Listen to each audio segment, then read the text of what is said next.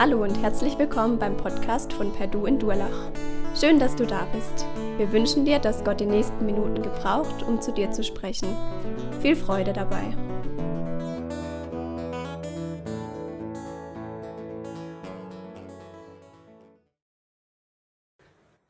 Ja, man könnte sagen, auf dem Prüfstand, wir Menschen sind sehr schnell dabei, etwas zu versprechen und vergessen es dann aus irgendwelchem Grund auch immer.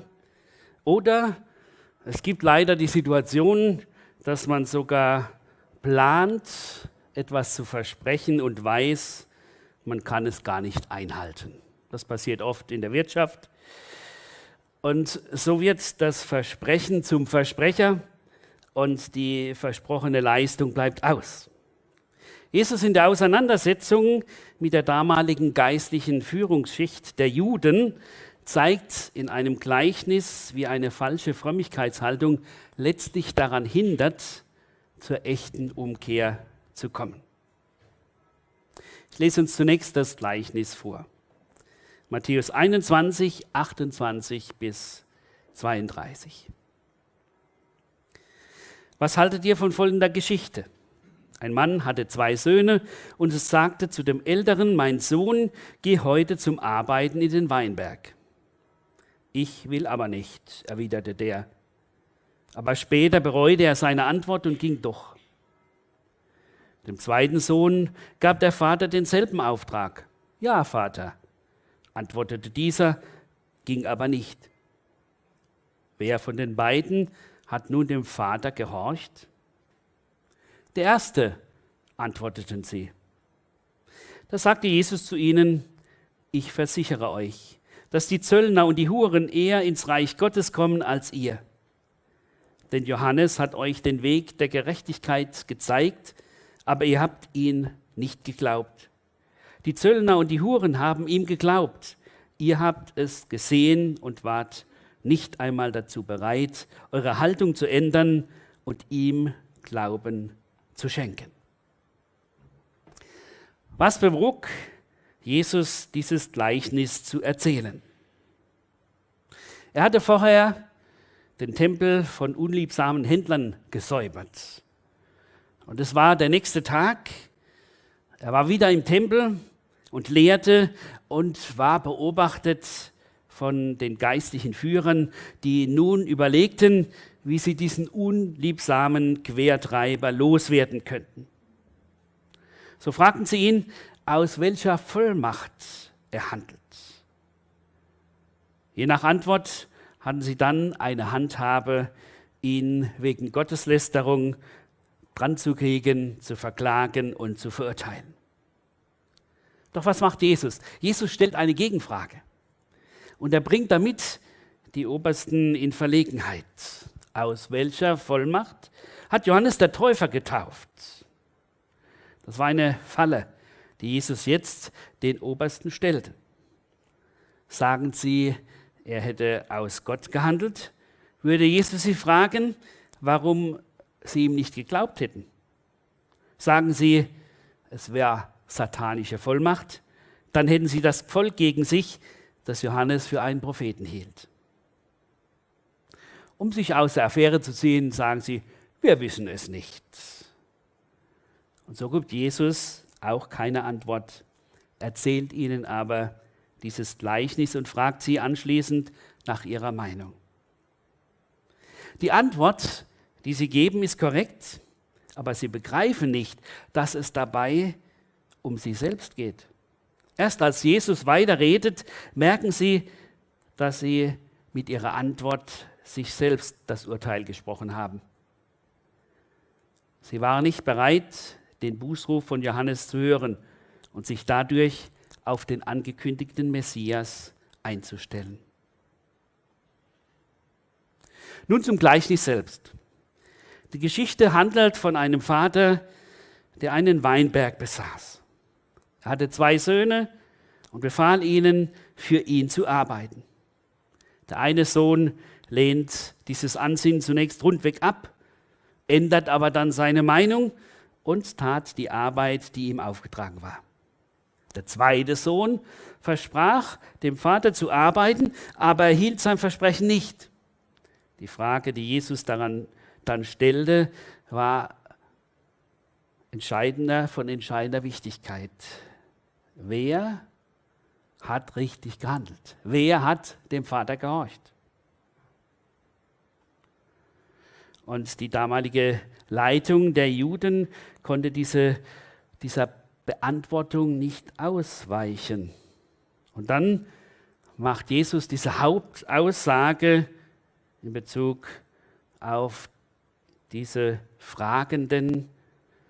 Der sagt, wisst ihr, der erste Sohn, das sind die Zöllner, die Huren, das sind die, die zu Johannes dem Täufer kamen und sagen, wir müssen umkehren, wir lassen uns taufen, wir wollen dabei sein im Reich Gottes. Und nun, da der Messias gekommen ist, sind sie offen für diese Botschaft. Ihr aber, ihr wart zwar dort bei dem Johannes und Johannes hat sofort gemerkt, ihr habt nur geschaut, was da passiert und wart nicht mit eurem Herzen dabei. Deswegen hat er starke Worte gebraucht, sie als Schlangenbrut bezeichnet und gesagt, wollt ihr denn nicht umkehren? Und jetzt sagt Jesus eigentlich das Gleiche mit ganz anderer Art und Weise. Er sagt, ihr habt verpasst, umzukehren und deshalb seid ihr die, die auf der einen Seite Ja sagt, aber auf der anderen Seite Nein tut. Damit zeigt er diesen zweiten Sohn auf. Und er sagt, schaut, die, die ihr so verurteilt, die Zöllner, die für euch das Letzte sind, die Hurer, die letztlich nicht ins Reich Gottes kommen, die sind bereit umzukehren und sie sind bereit, sich einzustellen auf das, dass sie die Chance haben, im Reich Gottes dabei zu sein. Aber ihr? Jesus gibt ihnen noch einmal die Chance. Er will sie einfach nochmal aufrufen, überdenkt eure Situation. Wollt ihr nicht doch umkehren? Oder geht es doch nur um das Lippenbekenntnis, ja, wir sind solche, die Gott lieben, die Gott ehren, die Gott dienen, aber ihr tut nichts dafür. Leider verhallen die Worte Jesu bei diesen angesprochenen ohne gewünschte Wirkung. Im Gegenteil, die sind noch mehr dazu aufgerufen, dass sie sagen, wir wollen, dass dieser wegkommt. Nun könnte man sagen, dieses Gleichnis ist gar nicht für uns erzählt worden. Warum beschäftigen wir uns näher mit damit? Ich denke, wir machen das deshalb, weil wir das wissen und damit Paulus einig sind, der in 2. Timotheus 3,16 schreibt, die ganze Schrift ist von Gottes Geist eingegeben und von ihm erfüllt.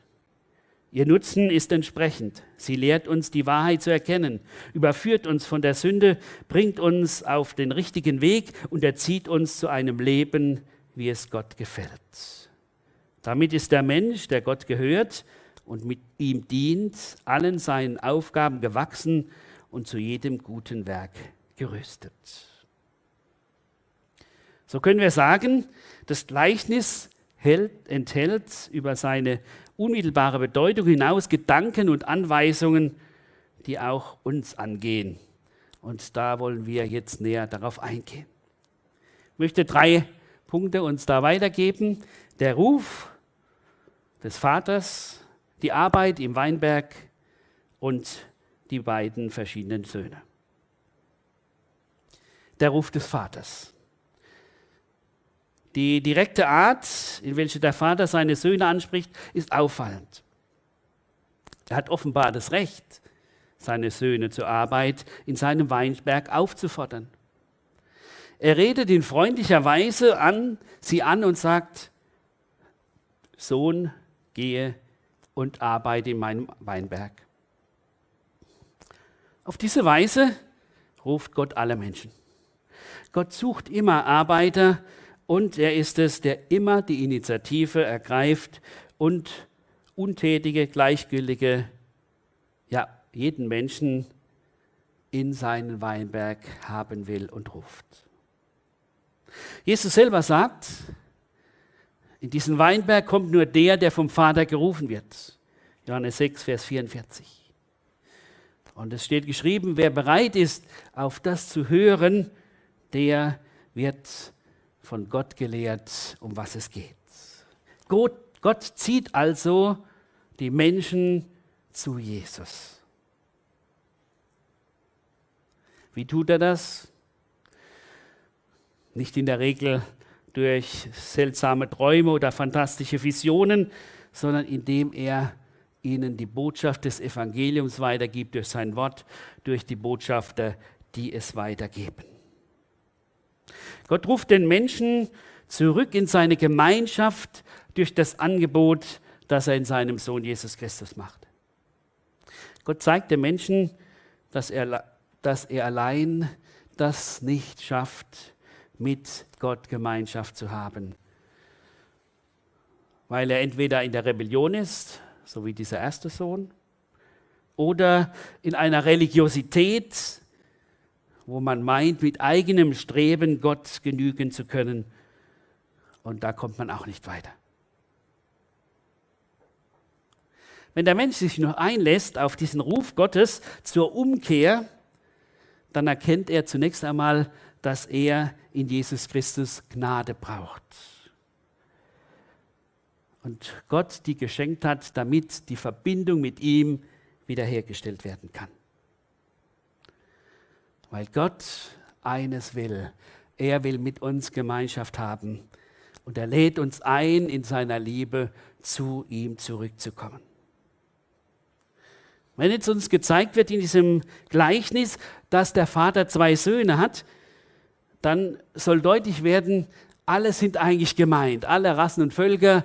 Einerseits, wie gesagt, die Juden, die damals gedacht, die damals angesprochen waren, andererseits die Heiden, bis heute in jedem Land und Ort. Gott spricht jeden Menschen an. Jeder wird in seinem Leben mit dem Evangelium erreicht und in die Entscheidung gestellt, sich auf diesen Ruf einzulassen, zu antworten. Das, was wir manchmal falsch bei diesem Gleichnis verstehen, ist dieses, dass wir meinen, es geht um diesen Befehl der Arbeitsaufforderung. Aber es geht als erstes darum, dass ein Vater, ein liebender Vater, seine Söhne bittet, arbeitet in meinem Weinberg. Dieser Ruf zielt zuerst einmal darauf, dass er sagt, ich will mit dir Gemeinschaft haben. Weil ich dich liebe, will ich mit dir Gemeinschaft haben. Und erst dann kommt das nächste, wenn du das kapiert hast, dann arbeite in meinem Weinberg, denn vorher können wir es gar nicht.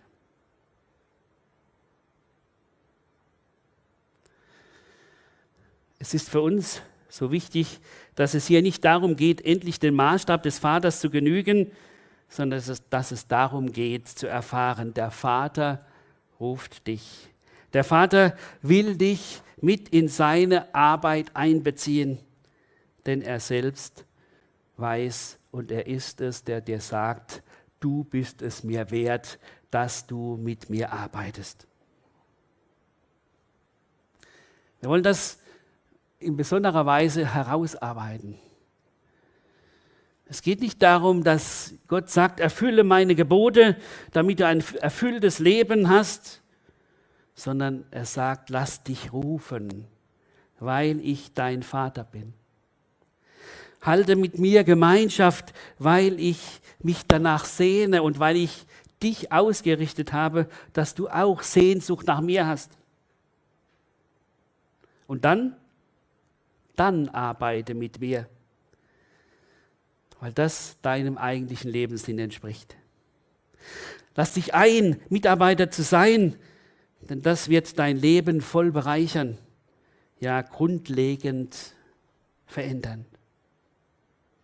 Und deshalb muss sich heute jeder fragen lassen, von Jesus? Habe ich diese Liebe Gottes begriffen und erfahren und bin deshalb bereit, in seinem, in seinem Weinberg, in seinem Reich Gottes, in seiner Gemeinde mitzuarbeiten? Oder ist da doch noch dieses eine, ich muss mich doch anstrengen, ich muss doch meinem Vater genügen, ich will dieser Aufforderung des Vaters Folge leisten, dass er mit mir zufrieden ist.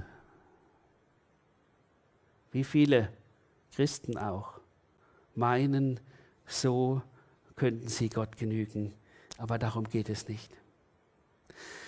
Was macht Jesus klar? Er sagt, die Zöllner und die Hurer, die haben Reue gezeigt, die sind umgekehrt. Die haben ihre Einstellung zum Vater verändert. Und deshalb sind sie dann bereit gewesen, im Weinberg des Vaters zu arbeiten. Alles andere führt nicht weiter. Alle guten Vorsätze helfen da nicht. Das macht dieser ältere Sohn klar.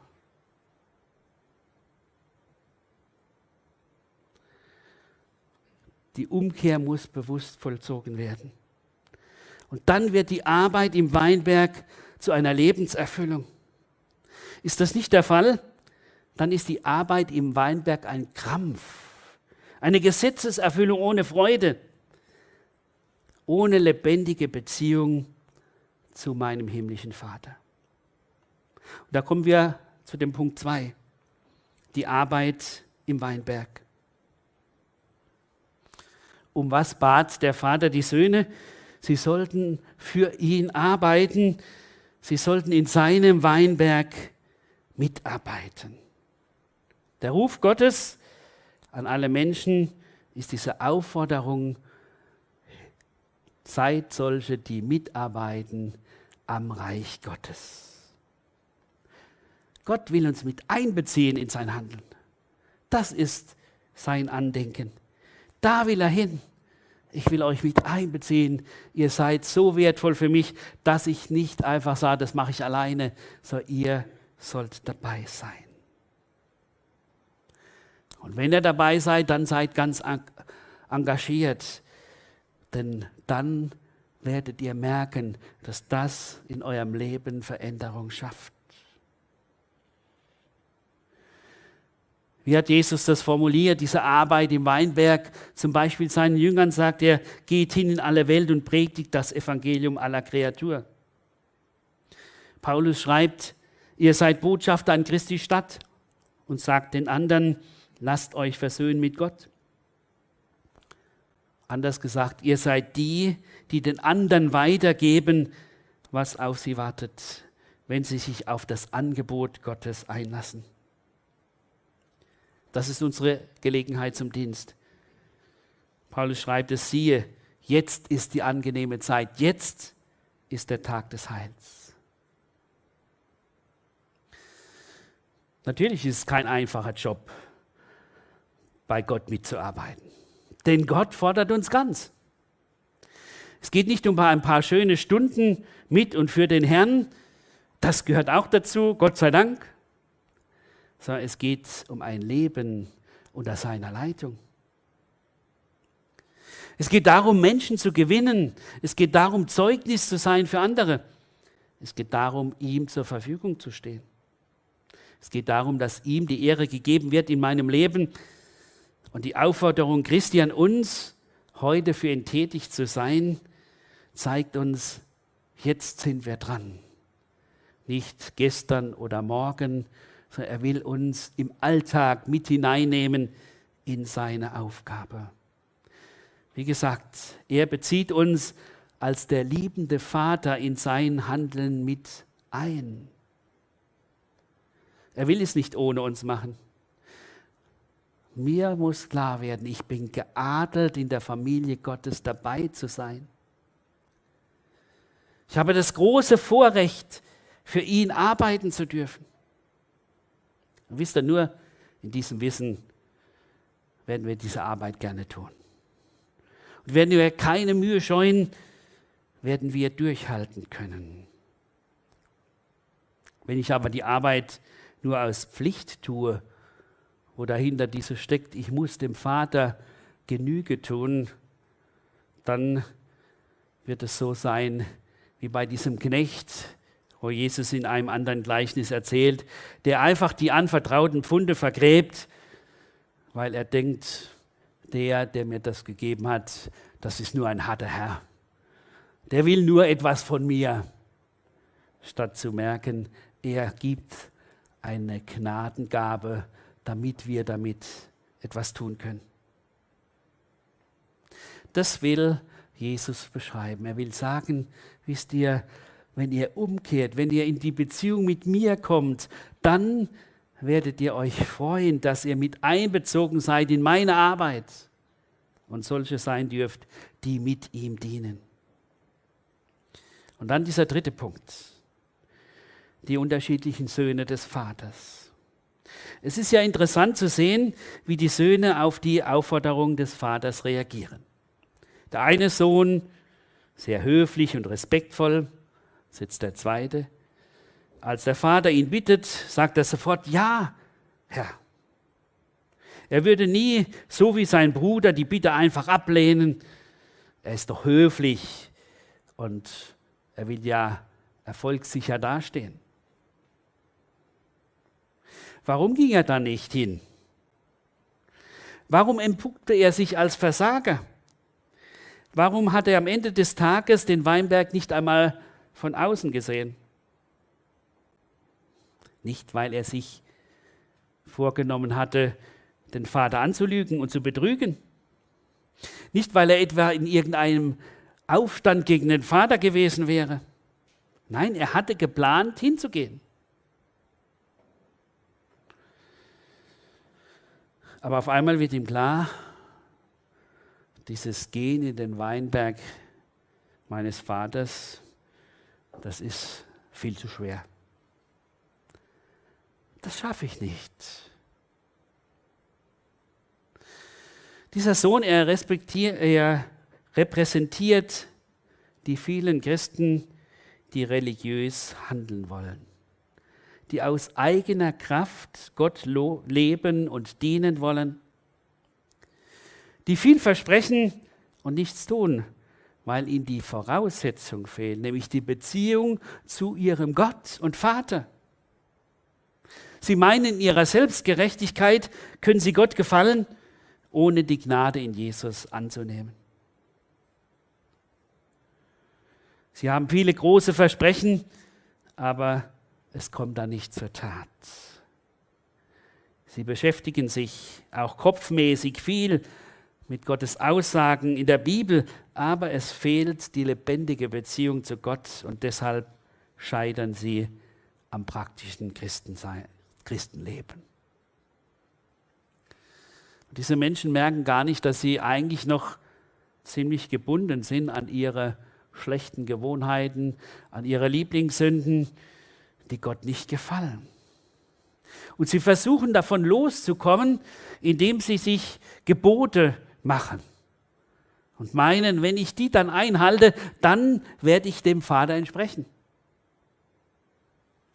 Dann werden Rückfälle vermieden werden. Aber das Gegenteil ist der Fall. Sie verstricken sich noch mehr in diese Gebundenheit, weil sie eigentlich merken, ich habe die Kraft nicht dazu, das zu verändern. Und dann heucheln sie ein Gott wohlgefälliges Leben vor. Eine Sache, die auch wir immer wieder uns vor Augen stellen müssen, ob wir nicht in diese Richtung tendieren, ob wir, obwohl wir die Liebe Gottes und Jesu erkannt haben, immer wieder zurückfallen dieses eigene Tun. Und das führt ja dann dazu, dass ich selbstgerecht dastehe und die anderen verurteile, die nach außen hin diese wunderbare Sache nicht haben, dass sie schön dastehen, gut dastehen als Christen. Jesus hat das so gesagt. Nicht jeder, der zu mir sagt, Herr, Herr, wird in das Reich der Himmel hineinkommen, sondern wer den Willen meines Vaters tut, der in den Himmeln ist. Viele werden an jenem Tage zu mir sagen, Herr, Herr, haben wir nicht durch deinen Namen geweissagt, durch deinen Namen Dämonen ausgetrieben, durch deinen Namen viele Wunderwerke getan. Und dann werde ich ihnen bekennen, ich habe euch niemals gekannt. Weicht von mir, ihr Übeltäter. Oder an anderer Stelle sagt er, was nennt ihr mich Herr, Herr und tut nichts, was ich euch sage?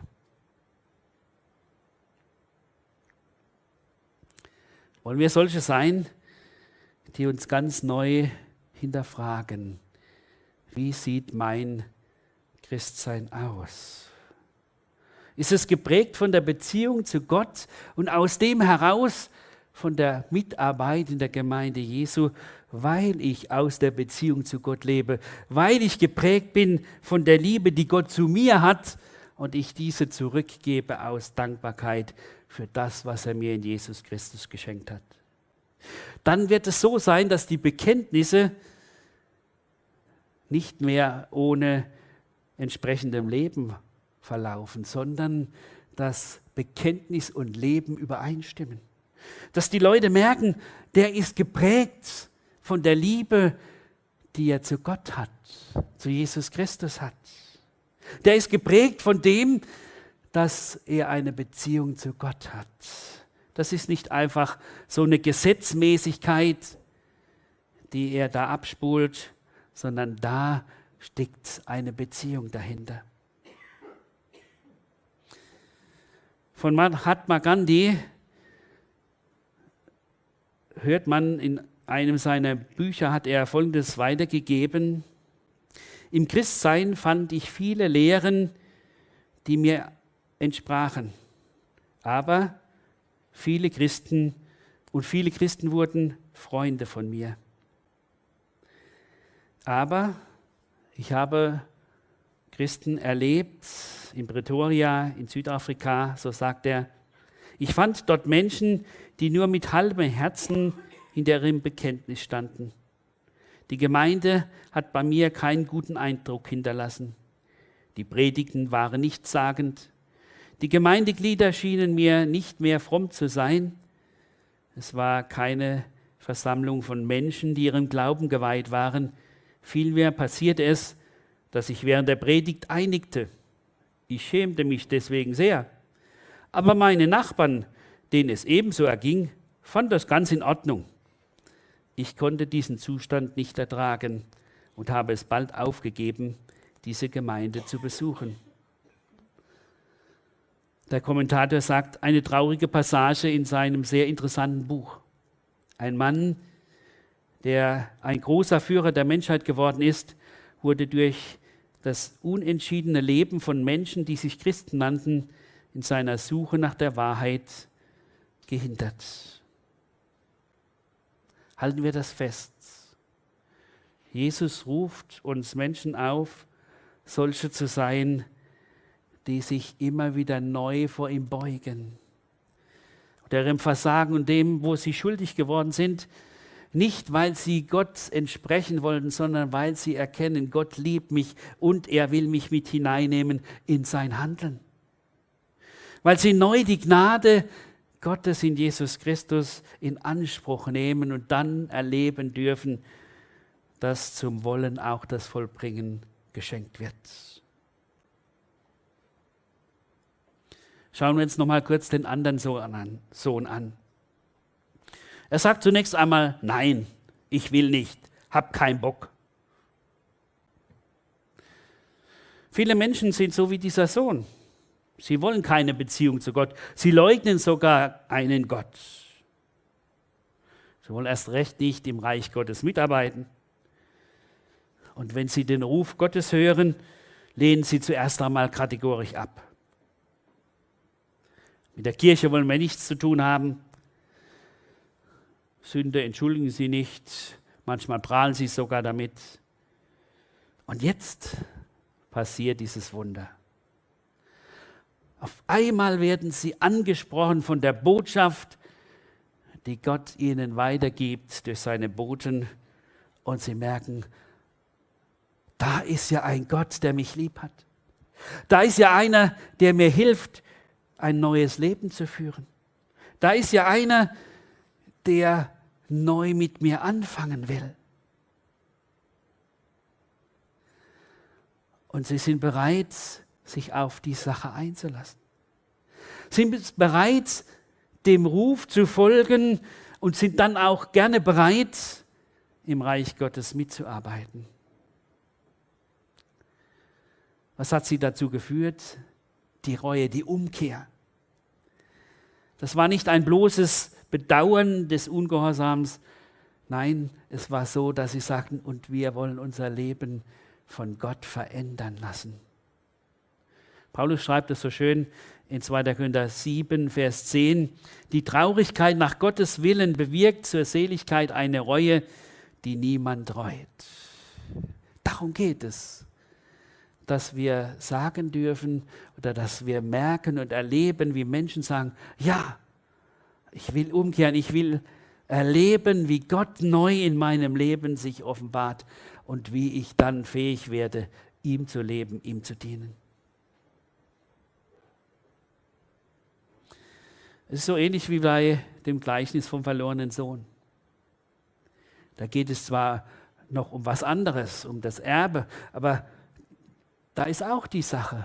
Dieser Sohn sagt, Mensch, warum bin ich so dumm und hänge hier bei den Schweinen und könnte doch beim Vater sein, wenn ich mich beuge vor ihm und zu ihm komme in der Umkehr. Und er wird angenommen als der verlorene Sohn, der wieder lebend ist. Jesus macht noch einmal diesen Punkt deutlich, was ist das Wichtige? Das Wichtige ist, nicht in erster Linie in dem Weinberg zu arbeiten. Das ist die Folge. Das Wichtige ist die Umkehr. Die Umkehr zu sagen, ich will diesen Gott, der mich liebt und der Sehnsucht nach Gemeinschaft mit mir hat, ich will mich diesem Gott zuwenden und dann kann ich seinen Anforderungen entsprechen, weil ich dann gerne das in Anspruch nehme, dass er mich in seinem Weinberg haben will. Alles andere führt nicht weiter. Wenn ich es aus mir heraus tue, dann werde ich scheitern, so wie es der erste Sohn getan hat. Wenn es darum geht, dass ich mich sehe als der, der besser ist als die anderen und große Versprechen mache, dann werde ich scheitern. Deshalb noch einmal die Frage an uns. Sind wir bereit, uns neu von diesem Gott, diesem liebenden Vater ansprechen zu lassen.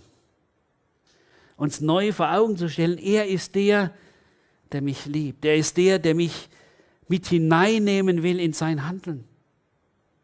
Er ist der, der mich in seine Nachfolge gerufen hat und der mich herausholen will aus aller Selbstgerechtigkeit hinein in dieses wunderbare, du darfst bei meinem Weinberg mitarbeiten. Jesus macht klar, alle müssen kommen. Die Sünder und Zöllner und die Selbstgerechten. Nur wer bereit ist, zurück zum Vater zu kommen, der wird auch entsprechend in seinem Weinberg arbeiten können. Der wird in der Gemeinde dabei sein mit Freuden. Und er wird nicht falsche Versprechungen machen, sondern er wird das was Gott ihm schenkt, nutzen, damit Gottes Reich gebaut wird. Und so will uns der liebende Vater neu erreichen, als der, der uns sagt, ich beziehe euch ein in mein Handeln, lasst euch gebrauchen. Amen. Wir wollen beten. Ja, lieber Gott und Vater, wir danken dir, dass du der Herr bist, der uns anspricht, der uns zieht, der uns deutlich macht, es geht um dieses eine, dich zu erkennen als den, der mit uns Gemeinschaft haben will. Und du bist der, der auch als zweites uns hineinnehmen will in, deine, in dein Reich, in deine Gemeinde. Uns dazu führen will, dass wir Menschen sind, die sich von dir gebrauchen lassen. Aber das können wir nur, wenn du uns durch deinen Geist leitest. Das können wir nur, wenn wir bereit sind, uns von dir beschenken zu lassen. Danke, dass du uns gern beschenkst. Und danke, dass wir so auch dich bitten dürfen, dass du uns gebrauchst in deinem Reich, in der neuen Woche, da wo du uns hingestellt hast, da wo wir erleben dürfen, dass du Menschen ansprichst und sie umkehren in deine Gemeinschaft. Hab Dank für deine Treue, dass du uns immer wieder nachgehst, dass du uns immer wieder rufst und dass du uns bevollmächtigst und auch Freude gibst an der Arbeit in deinem Reich. Und wir dann Menschen sein dürfen, die Ausstrahlung haben, wo andere sehen, da ist etwas da von diesem mit Gott leben. Schenk es uns, lass uns so auch in der neuen Woche erfahren, wie du uns als Zeugnis gebrauchst. Amen.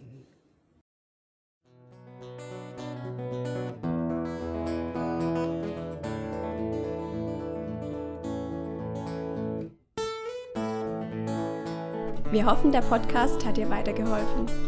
Falls du noch Fragen hast, besuche gerne unsere Homepage unter www.per-du.church. Hier findest du alle wichtigen Infos zur Gemeinde und zum Glauben. Tschüss und bis zum nächsten Mal.